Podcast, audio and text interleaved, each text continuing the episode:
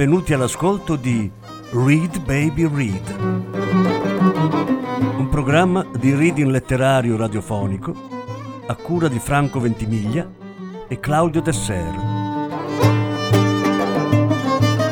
Voce Franco Ventimiglia. Regia Claudio Desser.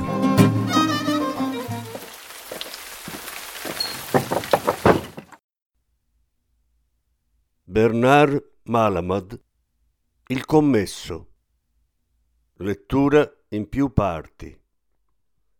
Quinta parte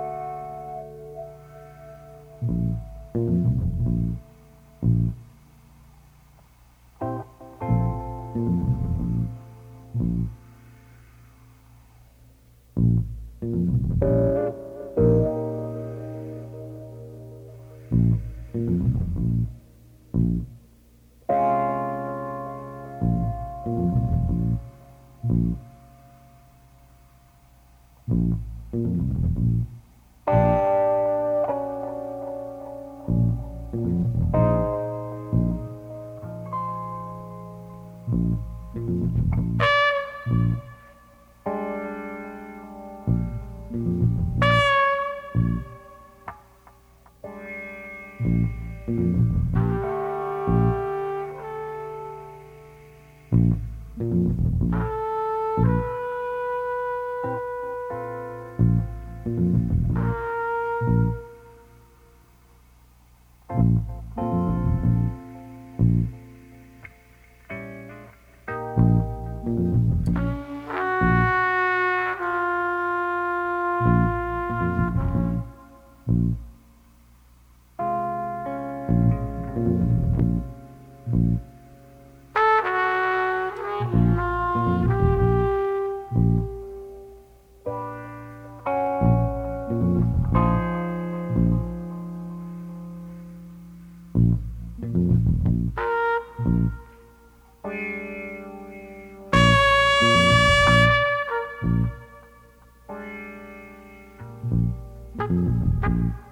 Mm-hmm.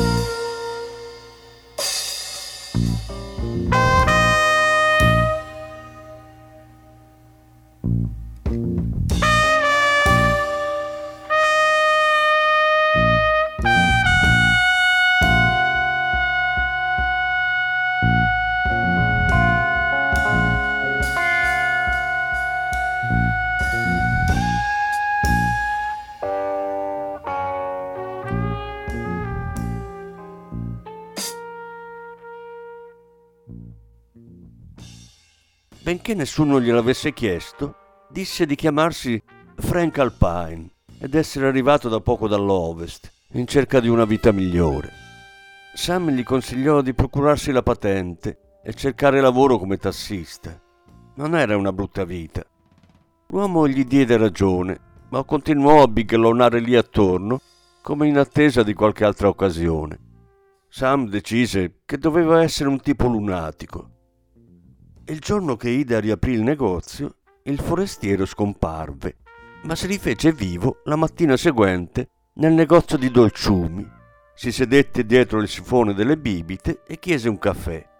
Aveva l'aria turbata, infelice, e la barba ispida, scura, contrastava con il pallore del viso. Aveva le narici arrossate e la voce roca. Sembrava mezzo morto, pensò Sam. Lo sa Dio in che buco ha dormito stanotte.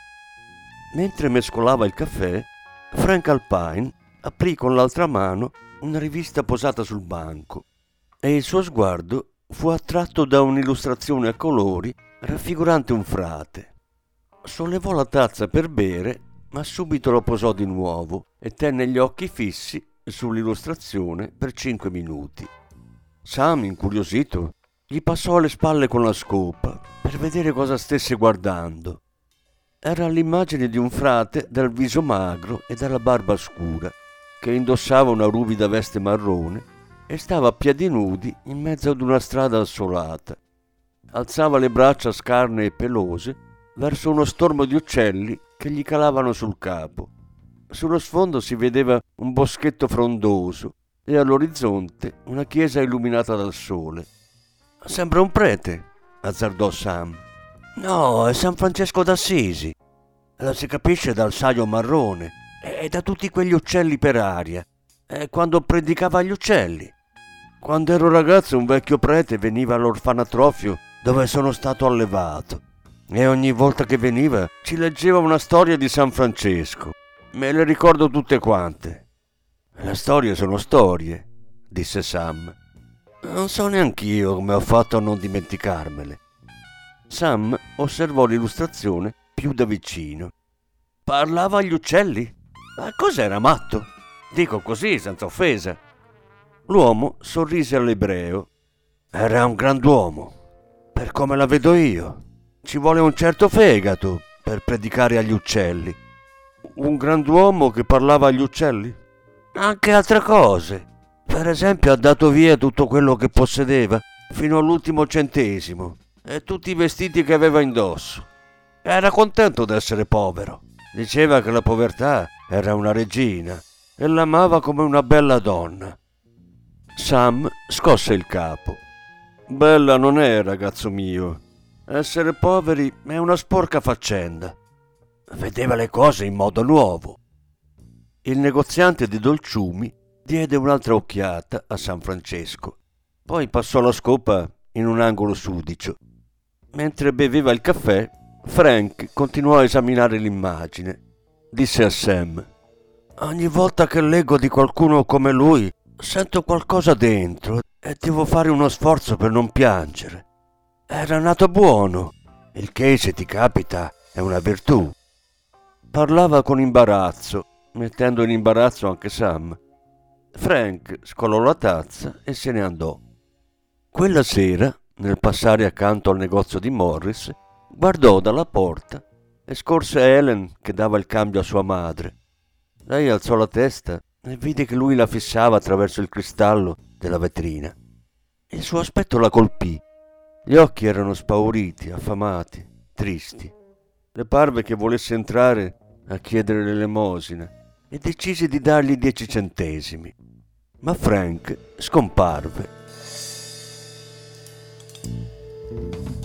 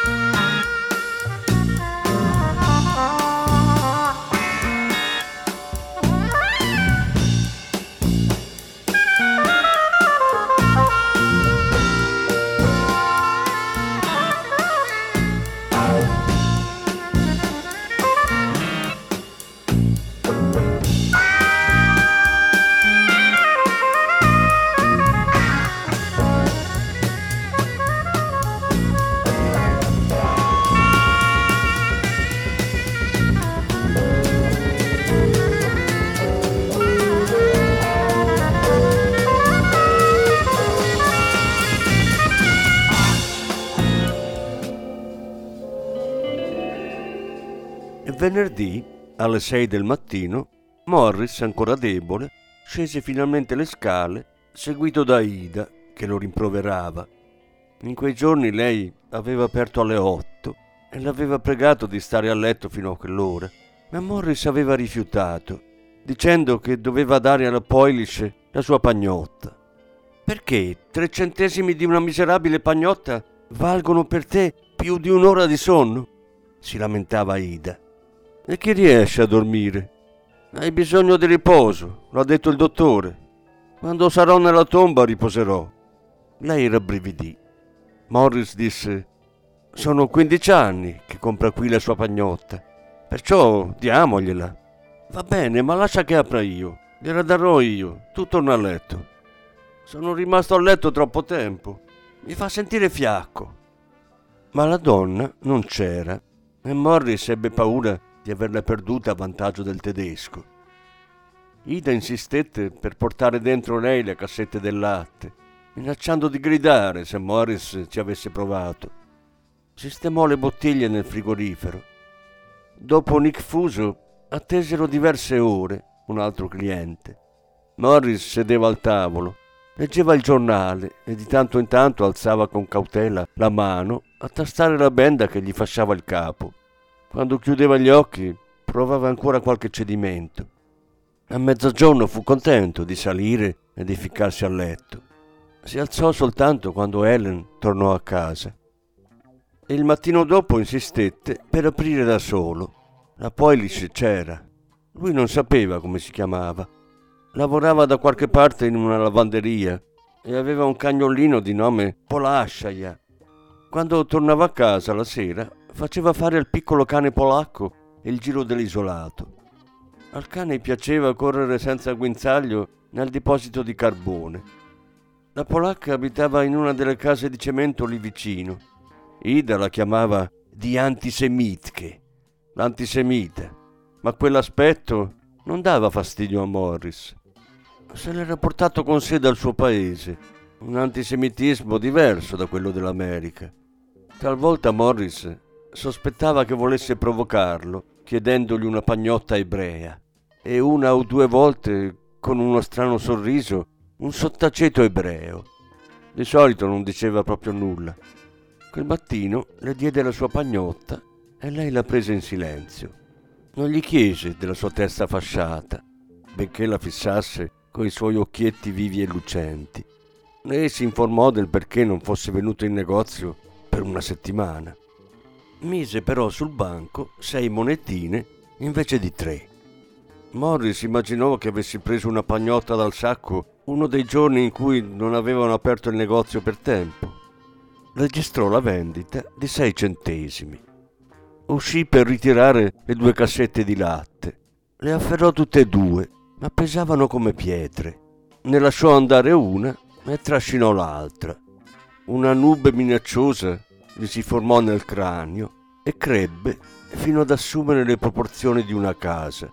Morris vacillò e per poco non cadde nel fosso, ma Frank Alpine, con il suo lungo cappotto indosso, lo sostenne e lo riaccompagnò in negozio. Poi tirò dentro le bottiglie e le mise in fresco. Fece una rapida pulizia con la scopa dietro il banco e andò nel retrobottega. Morris, ripresosi, lo ringraziò calorosamente. In tono asciutto tenendo gli occhi fissi sulle proprie mani pesanti, segnate di cicatrici, Frank disse che era nuovo del quartiere, ma che adesso ci viveva a casa di una sorella sposata.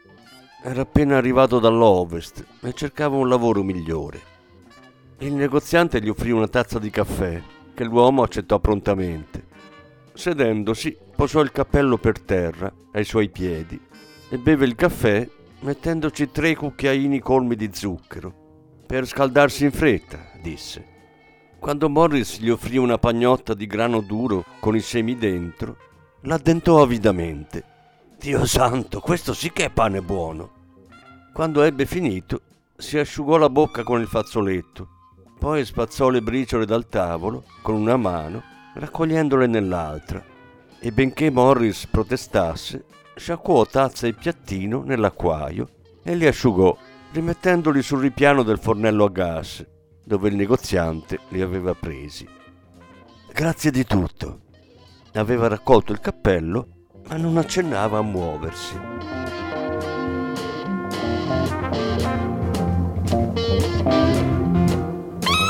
Una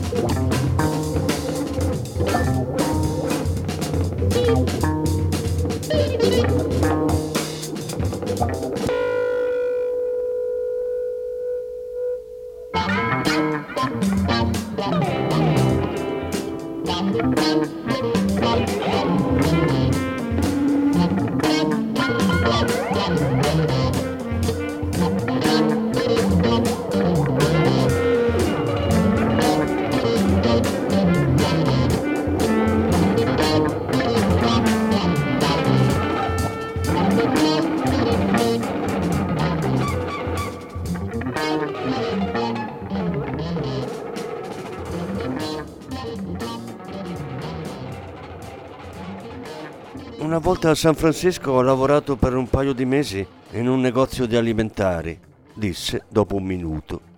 Solo che era uno di quei supermarket, tutti della stessa catena.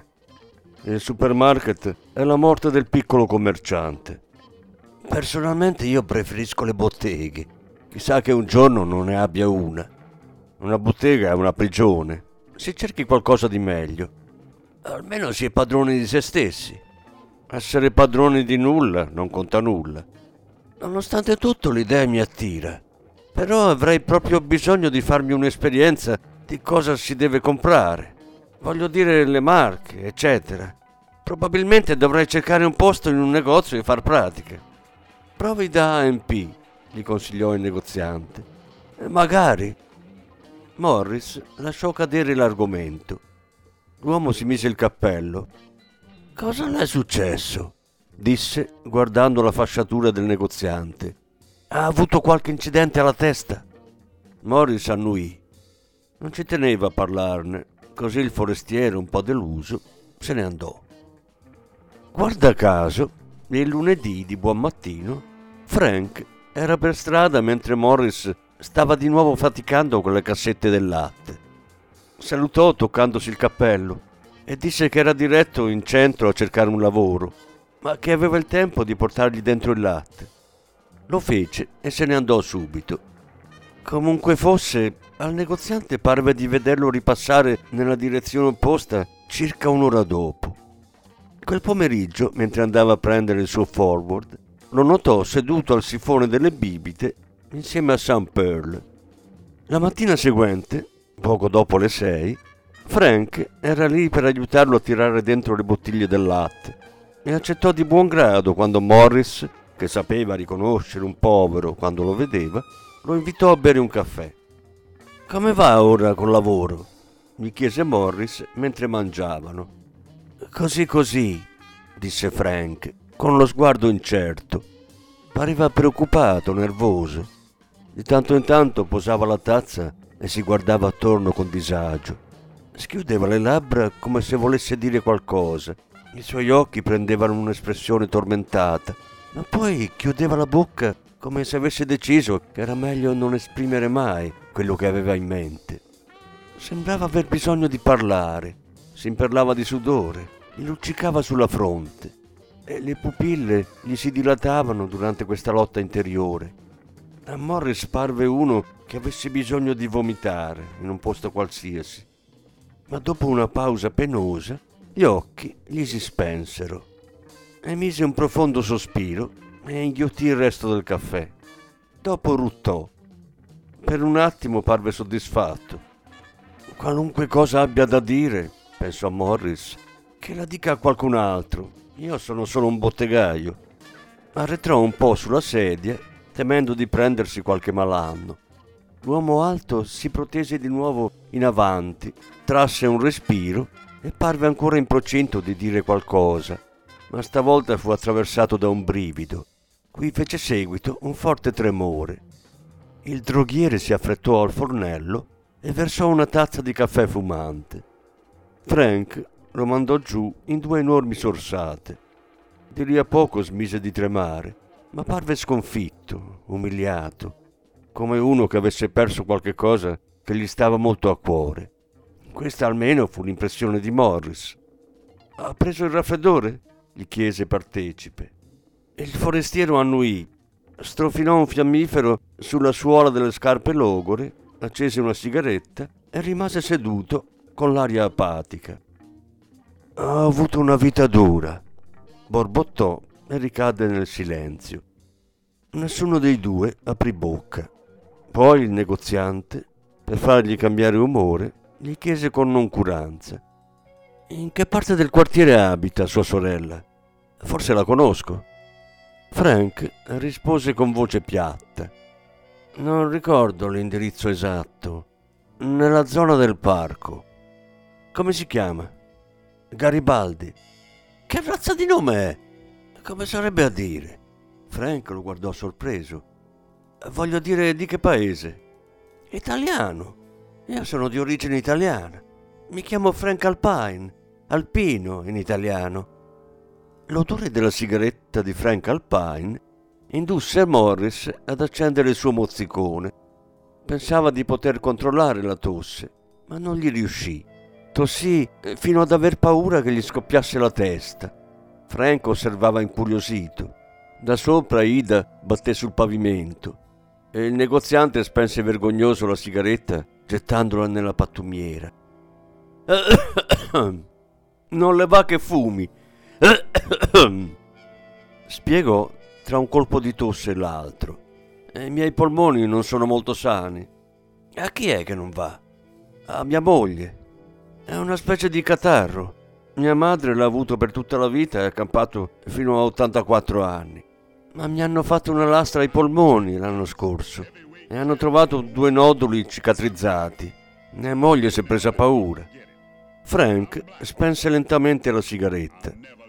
Quel che prima avevo cominciato a dire della mia vita, disse in tono grave, è che ho avuto una vita strana. Ma strana non è la parola giusta. Voglio dire che ne ho passate tante.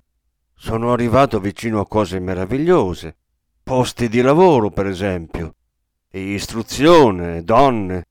Ma più in là di così non sono mai riuscito ad arrivare. Teneva le mani strette tra le ginocchia.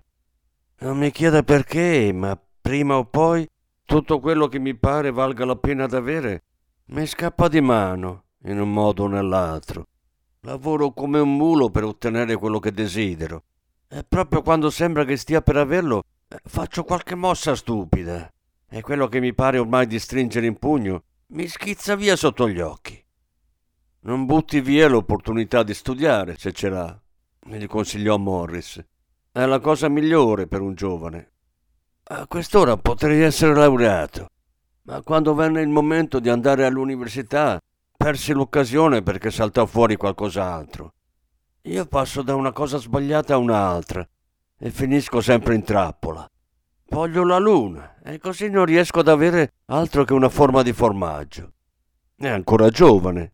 25, disse amaramente. Sembra più vecchio. Mi sento vecchio, un vecchio dell'accidente. Morris scrollò la testa. Qualche volta penso che la vita di un uomo continui sempre come è cominciata, riprese Frank. Una settimana dopo la mia nascita, mia madre era morta e sepolta. Non ho mai visto la sua faccia, neanche in fotografia. Quando avevo cinque anni, un giorno mio padre uscì dalla stanza mobiliata dove abitavamo per andare a prendere un pacchetto di sigarette. Se ne andò e fu l'ultima volta che lo vidi. L'hanno trovato a distanza di anni, ma era già morto. Sono stato allevato in un orfanatrofio e a otto anni mi hanno affidato a una famiglia, gente rozza. Sono scappato una decina di volte, anche dalla famiglia cui mi avevano affidato in seguito. Penso spesso alla mia vita. Mi dico, dopo tutto questo, che cosa ti aspetti che succeda? Naturalmente, di tanto in tanto, capisci, mi capitano delle cose buone, ma poche e a troppa distanza l'una dall'altra. E di solito alla fine mi ritrovo come ho cominciato, con nulla. E il negoziante era commosso. Povero ragazzo. Ho cercato spesso di far andare le cose in un altro modo, ma non so come fare, anche quando mi sembra di saperlo. Ho in mente di fare troppe cose e finisce che me le scordo tutte.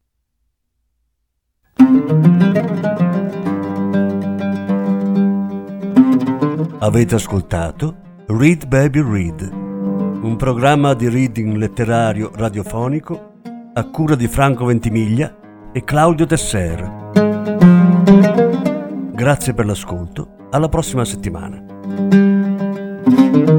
La successiva parte sarà trasmessa la prossima settimana.